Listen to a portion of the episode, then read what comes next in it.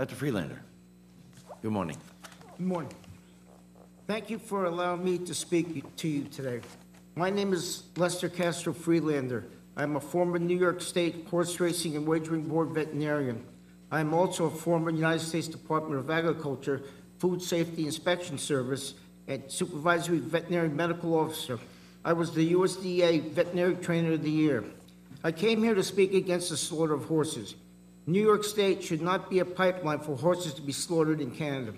I'm basing my professional opinion as a horse ra- ra- racetrack veterinarian, as a veterinarian for USDA FSIS, a veterinary trainer, and also my knowledge of the United States Humane Methods of Slaughter Act.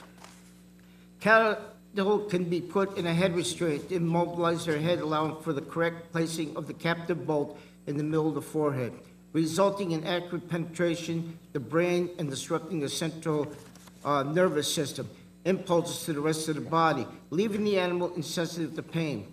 Horses are creatures of flight. They are stronger than cattle, and their necks are atomically longer and therefore cannot be put in a head restraint to immobilize their head so they can be accurately stunned by the captive bolt.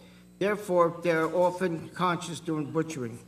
Furthermore, if the horse is struck more than one time with the captive bolt, it's a violation of the Humane Methods of Slaughter Act. The use of a 22 caliber or higher pistol is also a challenge in stunning a horse. The plant employee must hit the forehead of the horse at a 90 degree angle to penetrate the skull to be effective. If this is not done, the bullet will ricochet off the skull and could endanger humans who are working near the stunning box. Also, several medications routinely administered to equines are carcinogens and detrimental to humans and other animals. Several of these medications administered to horses are labeled not to be used on animals intended for human consumption.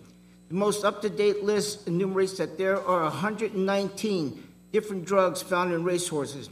This is why in the 1970s, the United States Food and Drug Administration made the statement that equines are considered companion animals, like dogs and cats, and should not be considered livestock. After considering the pain and suffering, the humane treatment and abuse that equines go through during the transport and slaughter process, and the public health significance of eating horse meat, I believe that horses, when they are no longer wanted or useful, should be humanely euthanized. Also, several years ago, uh, they used to race eight, nine-year-old horses. Now they race younger. I'd also like to mention several years ago, uh, north of Binghamton, New York, on I-81, a tractor-trailer of live horses caught fire. Uh, when the newspaper uh, person interviewed the driver, asked the driver what happened, he said all of a sudden he looked in his rearview mirror and there was a fire. So he got out. So he said, "What'd you do with the horses?" He said, "Well, I didn't let them out." He said, "Why not?" He said, "Because there's a lot of traffic on 81." Well, at 8 o'clock at night, there's practically no traffic there. Uh, then he said, Where are you taking the horses? He said, I'm taking to a rendering plant in Canada. Renderers only take dead animals. He was actually taking those live horses to a slaughter plant in Canada. Respectfully yours, Lester Friedlander, President Citizens Against Equine Slaughter.